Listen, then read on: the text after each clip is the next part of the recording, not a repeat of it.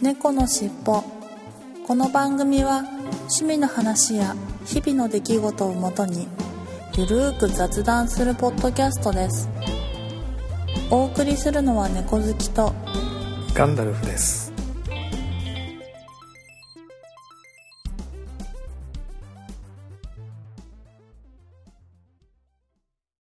猫のしっぽ。猫のしっぽポッドキャスト第457回始まります。今週はですね、ちょっと猫好きさん体調が優れなくて、まあ、あの、以前からね、喘息気味ということだったんですけれども、ちょっと体調優れないということで、私の一人収録になります。ご了承ください。ということでですね、久しぶりにまた一人収録なんですが、いやなんかね、暖かくなったり寒くなったりということで、お天気というか、いつもの恒例のお天気というか、ご機嫌伺いというか、しているわけですが、えまあもうね、いよいよ4月も終わり、ゴールデンウィークに差し掛かる週なんですけれども、皆さんはゴールデンウィークいかがお過ごしになるでしょうか？私の場合は特に予定はなくて、まあ近場どっかに行くか行かないかぐらいで、あまり予定は立ってなくて、暦通りにお休みにしようかなというようなところですね。はい。まあちょっとね、配信の中でも言いましたけれども、タイミングをずらして、嫁ちゃんと温泉、一泊の温泉旅行には行ってきたので、もうゴールデンウィークはのんびり過ごそうかなと思ってます。いや、まあなんかそういう感じで、なんか暖かいのか寒いのかよくわからない天気が続いていますけれども、まあ、体調崩されないようにね、皆さんも、えー過ごされればなというふうに思ってます。ということで、本編に行ってみたいと思います。猫のしっぽ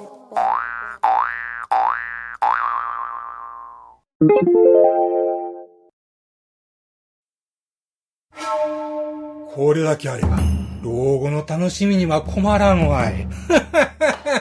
ここまでだ。誰だ？人を暇なくせにプラモを作らず、蓋、蓋を開けて取説だけ見て戻し、み、みるみる増える積みプラの山。崩してみせよう。ガンプラジオ。押してまいる。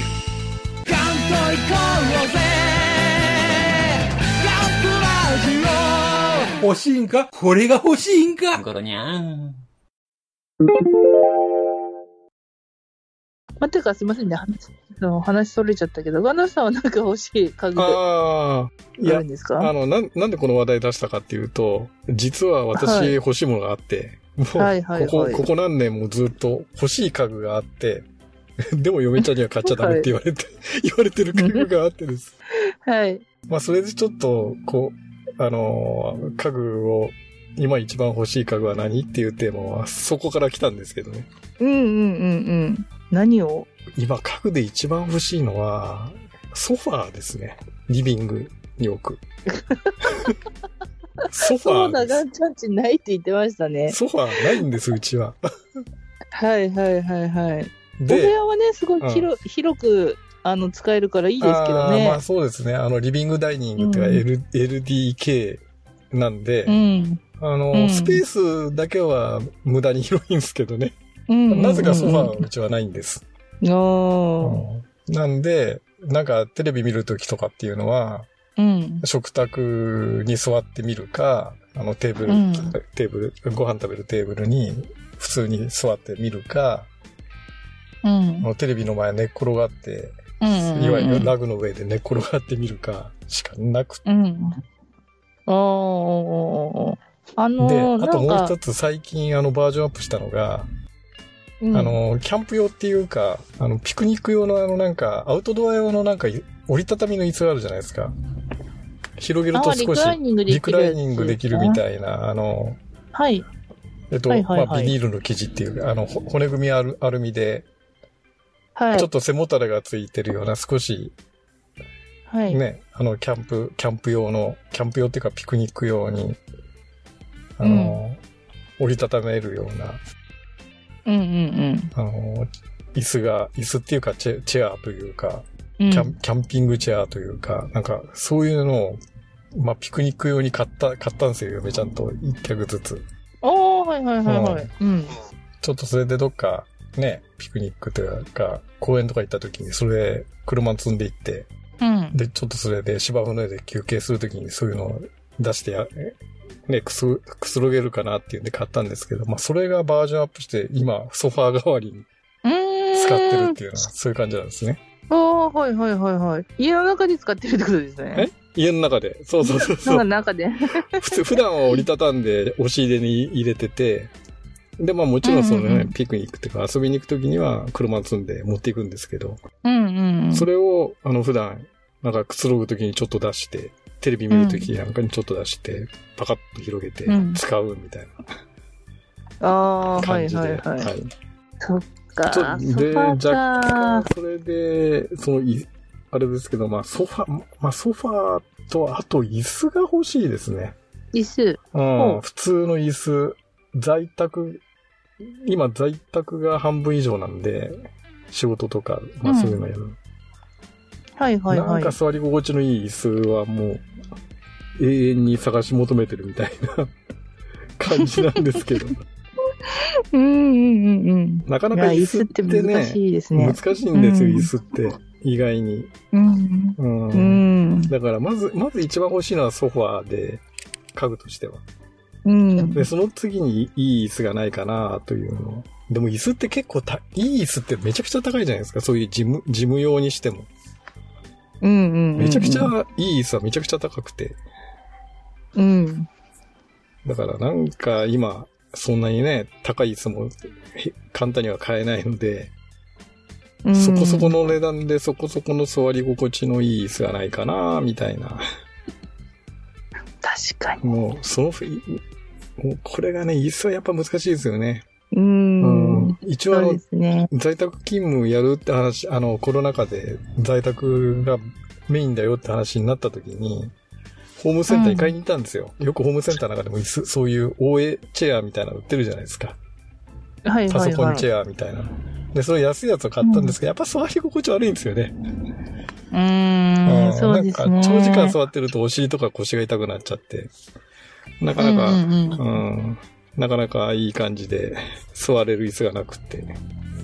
うーん。なので、なんか、いい椅子がないかな。まあ、本当はソファーがまずほ欲しくて、うん。ソファーが欲い。しくて、で、次にそのいい椅子がないかな、うんうんというのが今の私の家具の2大欲しいもの。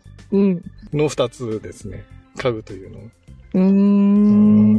え、ちなみにですけど、い今までそのご結婚なされて、まあ、はい何十年か。経っているじゃないですか。あの、歴代ずーっとソファーはないんですか？あの、歴代ソファーはないです。二十、二十何年。ずーっとそうちはソファーはないです。一回も買ったことないですね、ソファーは。ええうんその、お、奥様の主張としては、あの、はいどういったところがダメなんですいやか、狭い狭狭くな、狭くなるから、部屋が。ソファーを置くあと。ーあー、あーその、なん、なんでしょう、テレビの前でなんかヨガとかやったりとかなさってるんですか？ああ、それはやってます。なんかヨガマットみたいなの買ってて。ああ、そっか。それをやったりとかっていうのもやってたりもしますけど。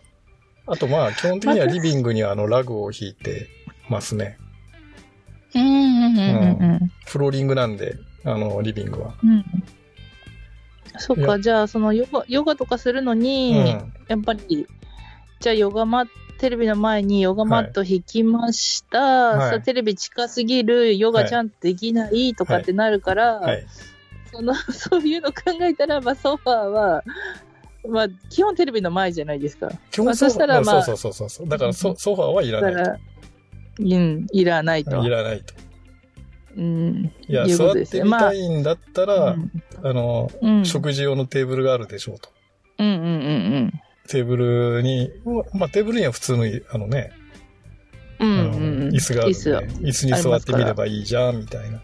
うんうんうん。違うと。ガンダルフ的にはこの。あの、だらーっとして、そうソファで横になってそう。見だたいんできっと。う。うん。ゴロゴロしする、したい時もあるじゃないですか。はいはい、はい。例えば二人掛けぐらいのソファーで、一人掛けだとさ、あまりゴロゴロできない。単に座ってるだけだからゴロゴロできないんだけど、うんうんうん、二人掛けぐらいの少し横幅の広いソファーだと、ちょっとゴロゴロ、一人でゴロを独占してゴロゴロしたりとか、できますもんね。まあ普通に座っ痛くないし。そう、普通に座って、売ることもできるし、ゴロゴロもできるし、みたいなうんうんうん感じで、。うん。だから今のところ一番の憧れはソファーですね。そういう二人掛けの ソファーが欲しいかなと。そうですね。うんちなみに猫好き家はソファーあるんですか？はい。私一人の時はなかったですけど、はいはい結婚してからはソファーあります。はいはいはいはい。うん。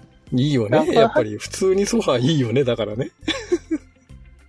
そうですね。うんソファーない生活は考えられないですね。うんうんうんうんうんうちは逆に食卓テーブルっていうようなテーブルはないので、はいはいはい。なんか広い家に住んでた時はちゃんとそのソファーと食卓テーブルと、うんあの別であったんですけど、今は部屋が狭いので、うん。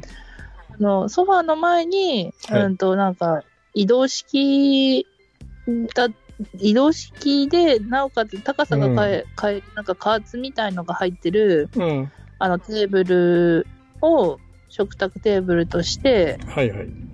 あのソファーに座って普通にテレビ見ながらご飯食べたりするっていう形をとっているので、なるほど。うん、食卓テーブルは逆に憧れますけどね。うん そうですか。うん、やっぱりあると、ご飯の時、まあ見栄えがいいですし、はい。なんかちゃんちゃんとキリッと食べれるっていうのかな、なんか、うんうん、キリ強くできるっていう意味ではいやーまあ確かにそうですけ羨ましいけど、どねでも、ダラダラするにははいやっぱそうなんですよね。そう、ダラダラしたいんですよ。ダラダラしたいんですよ。ダラダラしたいんですよね、もうね。ダラダラして仕事からた帰ってきて、ご飯食べ終わって、そうそうそうそうそうそう。ビール飲んで、ゴロンとしながら横になってソファーで、はい。でテレビ見たいんですよそうなね。んですよ。まあね、うん。例えばテレビ見たりとか、本読んだりするときもダラダラしたいんですよ。いやいや。うん。素敵じゃないです。いやいやいやいや。いや、で私はもうダラダラしすぎて、はい。こんな体になっちまいましたよ、はい。本当に。で今ちょっと体によく、はい。で、今ちょっと LINE に送ったんですけど、で、今、今そのソファーの代わりに使ってるのはこういう感じの、あの、いわゆるキャンプチェアみたいな、折りたたみ式の、どれどれ。ちょっと、あの、アマゾンに。これ家の中で使ってるこれを、んですか？これを、パカ、えいつもは、あの、畳んで収納してるんですけど、ちっちゃく、ちっちゃくして。はいこれなんか棒状になりますよね、そう、棒状に、そう、あの、はい。かちょっとか、担いで、ケースに入れて棒状になるんですけど、それをパカッと広げて、部屋のリビングに置いて、で、ソファー代わりにしてテレビ見てるんです、これで。ご飯食べた後に。あーいや、なんか100歩譲って、なんかソファーだとすごい場所取るから、うんなんか一人掛け用の折りたたみのはい座椅子みたいの買ってもらったらいいんじゃないですか？座椅子はだからあるんです、実は。ああ、座椅子はあるんですね。うん。いやだからソファーがないので、折りたたみ式のあの座椅子はあるんですけど、やっぱりね、座椅子って座り心地悪いじゃないですか。安もんだから。買ってるのが。ああ、そっか。ソファーみたいにゆったり座れないじゃないですか。座椅子ま。あ確かに。うんうん。一応そうです背ね。もたれはついてるけど、うん。うん。ゆったり座れないので、いや、そんな、これ一人キャンプじゃないですか、これ家で。一人キャンプ状態です。だから。いやー、すごいな。うん。で、ちゃんとあの、こういう風にね、カップホルダーというか、飲み物ホルダーもついてるし。どんどん乗っけられるやつ。そうそうそう。それでここにビール置そう、きながらビール置、きながら。テレビ見てですそうそうよね。そう。いや、でもあれなんですかね、男性ってやっぱソファー好きなんですかね。私も今のなんかソファーがすごはいいボロボロになってきてて、捨てたいっていう話をはい。してるんですけど、えうちの旦那様はもうはい断固として、あの、こう、私は壊れかけてるから壊れる前に捨てたい。ーはいはいはいはい。って言ってるんですけど、はいはい旦那様はほん、もうだったならもう100%買う予定が決まってて、はい。はい買った、買ったなら、ん？あの、捨ててもいいけはい買どっ、たらもうその代わりに捨てるみたいな感じで。うん、うん絶対にソファーは捨てちゃダメだって言って、捨てるんならとにかく新しいのまず買ってくると。そう、ね。そうそうそうそう。でもって、次回買うんだったら、絶対にリクライニングが入ってる電動のやつ。を買うって言ってて、いやいやいやいや、いやいや、それめちゃくうちゃあるんですうちの、うちのどこにそんな財力があるんだって言って、まあだからまあ仕方なくボロボロのそば使ってますけど、まあでも、そうですね。いや、男性ってそば好きですよね。あ多分ね、好きだと思います。いや、ダラダラしたいんですよ、だから。きっと、ソファーで。いやいや、私だってなんか、うんリングフィットとかヨガとかやりたいから、ソファーいらないってうんうん話をしたんですけど、絶対にダメだって。あ そうなんだ。お前のは長続きしないだって、こっちはダラダラすると長続きするんだよって言われて、うん、結局ダメでした、私は。はい。もうまさにそういう感覚で、はい。ソファーが欲しいです。まあそうですねうん。まあな、い一番今欲しいのはそう、ナンバーワンはソファーで、ナンバーツーは普通の仕事用の椅子ですね。長時間座ってても疲れない。ああ。お尻が痛くならないというん。もう永遠のテーマですよね、あのパソコンの椅子は。そう。これはね、本当永遠のテーマだと思うんですよ。うん。え、どう、高い、まあ、た、安いより高い方がそれなりにいいけど、だからって言って、うん100%高いからって、その、絶対に自分に合うっていうものでもないですしね。そうそうなんです。うん。うん。本当に自分の体だったり、自分の体調にフィットする椅子って、なかなか見つけるのな、もう大変だと難しい思う。んですよね。ですよね。本当に、なんか、あの、そういう椅子売り場みたいなのあるじゃないですか。はい。はい。なんか行って、もし座ったとしても、うんその時いいなって思っても、じゃあ実際買いました、テーブルの上、パソコンの前に設置しました、座ります。うん。なんか思ってたのと違うなとか、も絶対ありますよね。これ、それまあ何でもそうなんですけど、そのお店で見て、例えばお店で、あ、これいいなと思って買ってくるじゃないですか。はい。でそれいざ自宅に持って帰って設置すると、なんかやっぱりお店って広いじゃないですか、スペースが。広、売り場が。はい。はい。だからあんまり大きく感じないけど、うちに持ってくると部屋が狭いからなんかやけに大きく、大きすぎたりとか、うんうんうんうんいいやつがあったりとか。あります、あります。あとちょっと、椅子なんかも特にそうですけど、ちょっと売り場で試して、あ、これいい感じだなと思って5分とか1分とか5分とか試すじゃないですか。座り心地うを。ん。うん。で、買って帰ると、もうなんか1時間ぐらいでお尻痛くなっちゃったりとかね。もうとても8時間、そうそうそう、と違う1日、一日座ってられないみたいな。これは本当にね、難しいですよね。いやー、ほんと難しいです。もうだから私もそれで言ったらベッドも買い替えたいなって思ってるんですけど、あーはいはいベッドはもう本当に1日の半分までいかないけど、まあ3分の 1? はいはいはい。いる場所じゃないですまあか。最低3分の1は。ねはいますよね。いいますよね以上いる、うん。私下手したら半分いるんで、うううん いや本当ベッドを変えたいのにベッド変えられないっていう、もう問題が発生してるんで、本当やっぱり大変ですよね、自分のベストを見つけるって。あの、うちはまた、ソファーと一緒でベッドがないんで。うちは布団派なんですよ。そう。そう、ベッドがないんですよ、そもそも。いやー、めちゃくちゃいい家に住んでるんですね。いやいや本当何もなく、あの、普段寝る、寝る以外の時、うん普段ちゃんとしてる時っていうのかな。日中は、じゃあもう、ピシッと何にもない部屋なんですね。いや、基本だから、わあのー、寝るときは布団な、和室で布団なので。はいはいはい。はいそれ引くってことですよね。お尻から布団を出して。毎回お尻から出して、朝、お尻に畳んでしまうみたいな。だかいやー、偉い。らベッド、ベッドがないんですよ、ベッドが。いやいやいやいや、ソファーも大切だけど、ベッドめちゃくちゃ大切じゃないいですか。やいやいや、だから、布団、いや、布団派なんですよ、うちはね。だからね。だからマット、マットレスみたいなのを引いて、まあ、その上に布団をうん引くわけですけど、はい。うん。だからベッドがないんですよ。固定ベッドが。ああ、そうなんうんだ。えー、ちょこっとお昼寝したくなったら、いやいや、だからソファーが欲しいって言ってるんじゃないですか。いやいや、でも、でも、ガラルさん、そこでソファー買ったから、もう多分あなたはきっと、ソファーの住人になりますよ。ソファーの住人になる。だから買ったらソファーの住人になると思いますよ、絶対に。いや、いや、そしたらもうこれは、うん、申し訳ないけど、奥様の味方だな、これは。やっぱりねうん。そうなんだよね。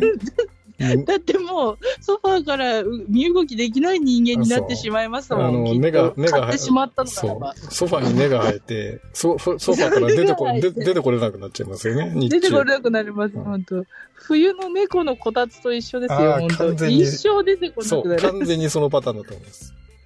いや、本当うんいや、うーん、そうですね。あの、多分一生無理だっていうことで、結局その、その願望は、願望は一生叶わないと。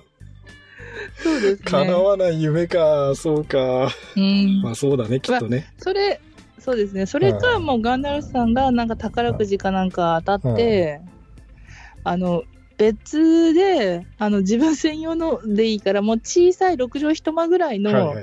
家をうん。借りて、うん。そこにソファーとテレビだけ置くか。置くと。そう。で、リラックスしたいなと思ったら、うんそこの部屋に行って、リラックスして、あそういうこまた家に帰ってくる個人事務所みたいなのあ、そうそうそうそうそうそう、そういう感じ。して、はい昼間はそこにいて、みたいな。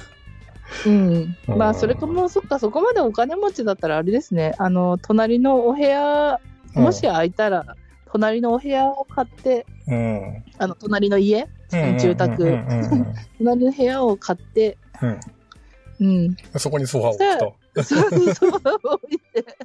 いやね、うんもう本当だからね、多分、もう今やっぱ話して分かったんですけども、これにかなわない夢だっていうのはよく分かりましたね。そうですね。あの、ガンダルフ家の場合はう。んそうですね。ああの、夫婦円満に行きたいのであれば、一生無理だ。ね。あーうんそう。ですね。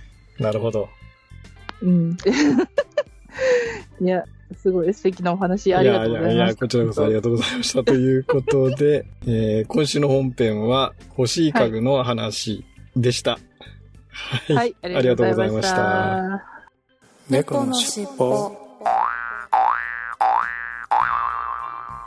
はい、それでは今週の東京シークレットカフェのコーナーに行ってみたいと思います。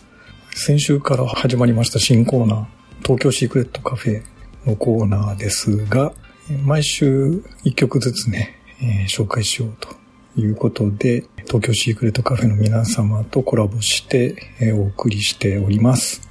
今週の一曲ということで、まずは、She's Left Her Home 組曲ということで、まあ、東京シークレットカフェのね、皆様はテーマを決めてストーリーを想像することで曲作りがはかどるため、これまで4曲ずつセットで曲を発表していますと。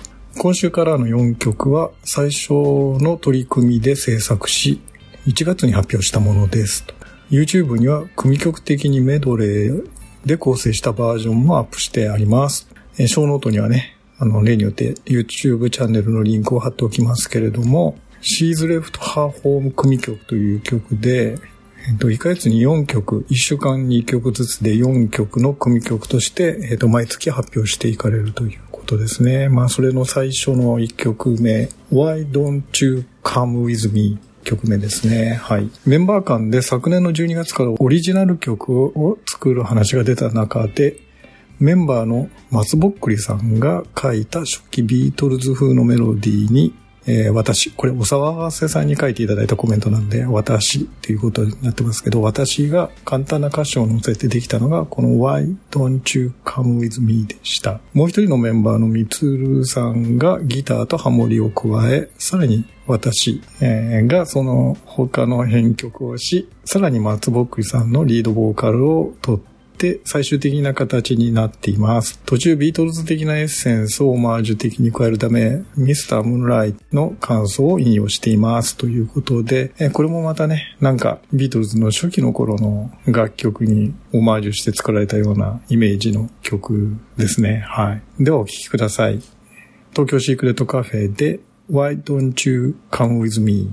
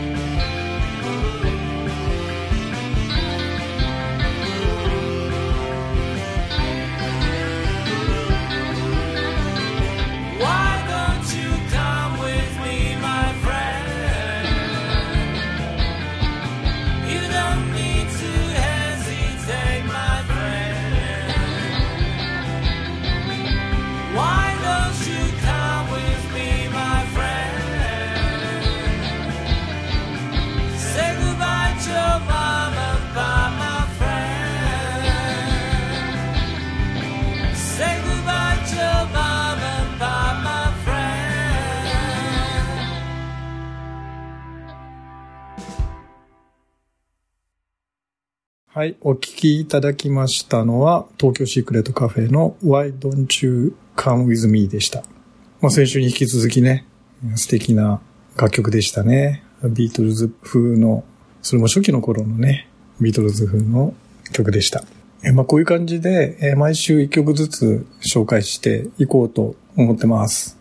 まだ1月分ですからね、バックオーダーというか、たくさん溜まっているので、当分は配信にするときに困ることはないかなということで安心しています。はい。ぜひね、えー聞いた感想なんかも、シャープ猫のしっぱ宛てにえーコメントとして送っていただければ、東京シークレットカフェの皆様と連携して盛り上がっていきたいなというふうに思ってますので、ぜひ感想をお寄せいただければなというふうに思います。また、あの、ショーノートにも記載してますが、YouTube チャンネルの方も見ていただける、メンバー登録をね、していただければ、皆さん、あの、喜ばれると思いますので、ぜひ、あの、ご興味のある方は、チャンネル登録をしていただければな、というふうに思います。YouTube ね、カタカナで東京シークレットカフェ、またはアルファベットで東京シークレットカフェで検索していただければ、白黒のアイコンですけれども、YouTube チャンネルが確認できるかなというふうに思います。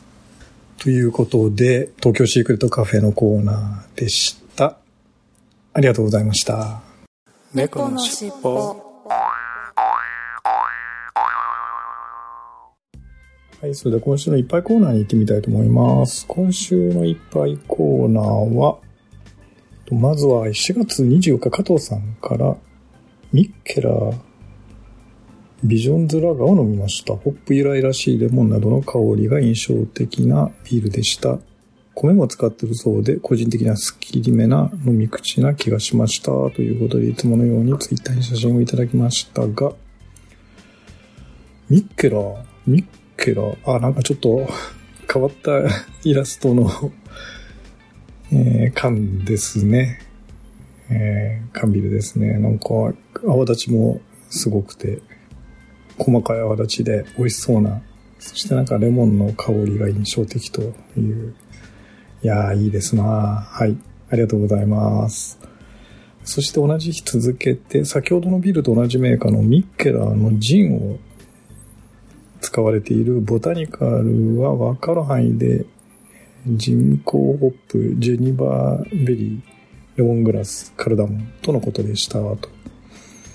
柑橘系な香り主体の華やかな感じにややスパイシーさのある美味しいジンでしたということで同じさっきのねミッケラーのビールと同じ会社の今度はジンを飲まれたというこれもまた変わったイラストのラベルですね。はい。なんか面白い絵の ラベルですね。はい。いやボタニカルな感じで、えーレモングラスとかジュニパーベリー、ベリー、ジュジュニパーベリー、レモングラスカルダモンと。もうなんかスパイシーなジンということで、美味しいジンということで、はい。いやー、美味しそうだな、羨ましいな。はい。ということで、ありがとうございます。今週のいっぱいコーナーでした。ありがとうございました。猫のしっぽ。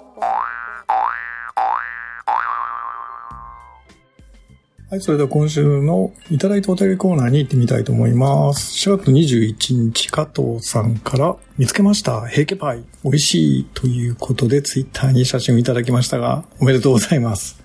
ついにヘイケパイ。おー、本当だ。ヘイケパイ。買われましたね。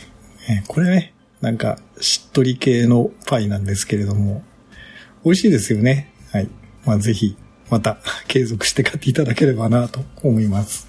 はい、そして4月22日、ケンチさんから455回拝聴ふと思い出したのは小学生の頃、土手で取ったつくしを卵と一緒に炒めたものを食べたこと、今時はつくしも見かけませんということで、はい、ありがとうございます。いや、もうそうですね。私もつくしとかいっぱい食べましたけど、卵で炒めて食べたなんてことはあまりないっすね。確かにこの辺ね、そもそもまあ、うちの近所土手はないんですけれども、まあ、公園なんか行っても、つくしなんかもう全く見かけませんね、最近ね。はい、どうなったんでしょうね。絶滅しちゃったんでしょうかね、日本では。あと、土手というと、私はレンゲを思い出しますね。もうちょっと初夏の頃になりますけど、春先というよりはね、レンゲだと初夏の頃になりますが、もう本当にね、つくしとかレンゲとか、まあ、田舎者ですからね。なんかすごく懐かしく思いました。ありがとうございます。はい、そして4月25日アポロさんから、令和4年4月25日のポッドキャスト拝聴報告です。丸1ということで、たくさんのハッシュタグの中で、猫のしっぽのには56回聞いていただいてます。ありがとうございます。はい、そして4月26日加藤さんから、家具で欲しいものを、壊れない限りなかなか買わないので、あれが欲しいというのはないのですが、椅子はそこそこ長く使ってい。るので、そろそろ買い。替えても良い。かなと。はい、ありがとうござい。ます。い。やー、そうですね。あのー確かに家具って一度買うとね、もうほぼ10年、20年とい。うオーダーで使い。ますからね、買い。替えるってまず壊れない。限りはない。ですよね。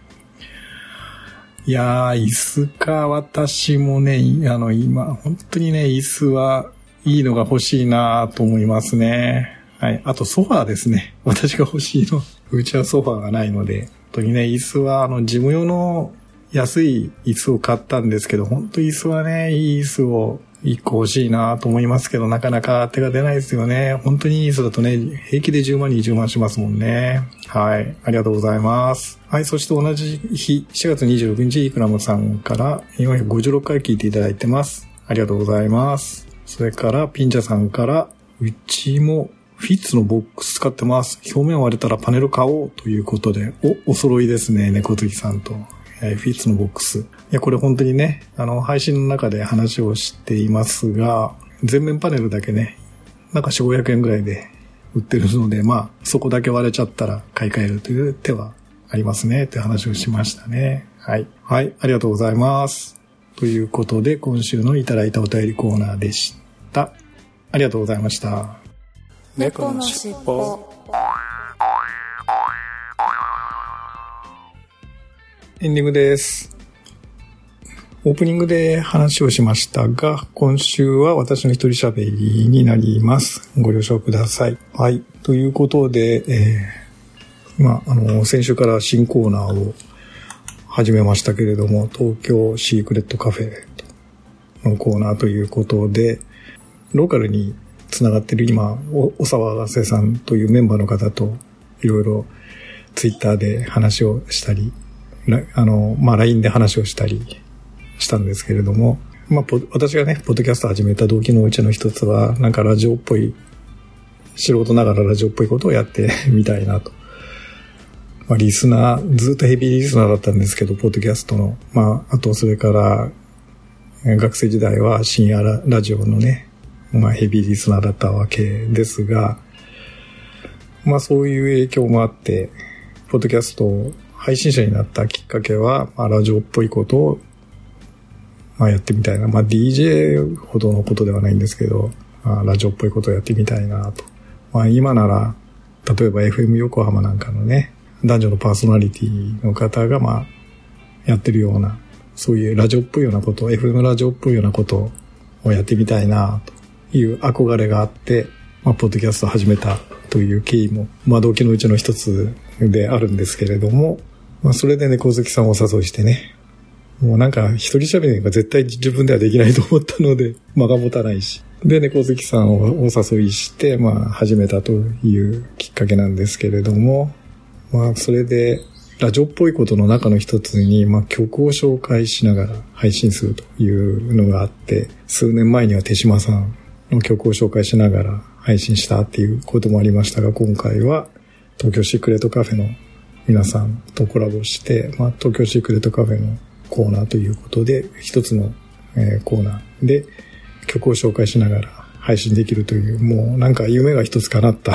みたいな、ポッドキャストを始めた時の動機のうちの一つ夢が叶ったということですごく最近は楽しく配信、収録したりね、編集したりしています。はい、ということでいつもの行きますよ。次回も聞いてくださいね。最後までお聴きいただきありがとうございました。また次回のポッドキャストでお会いしましょう。それでは失礼します。猫のしっぽ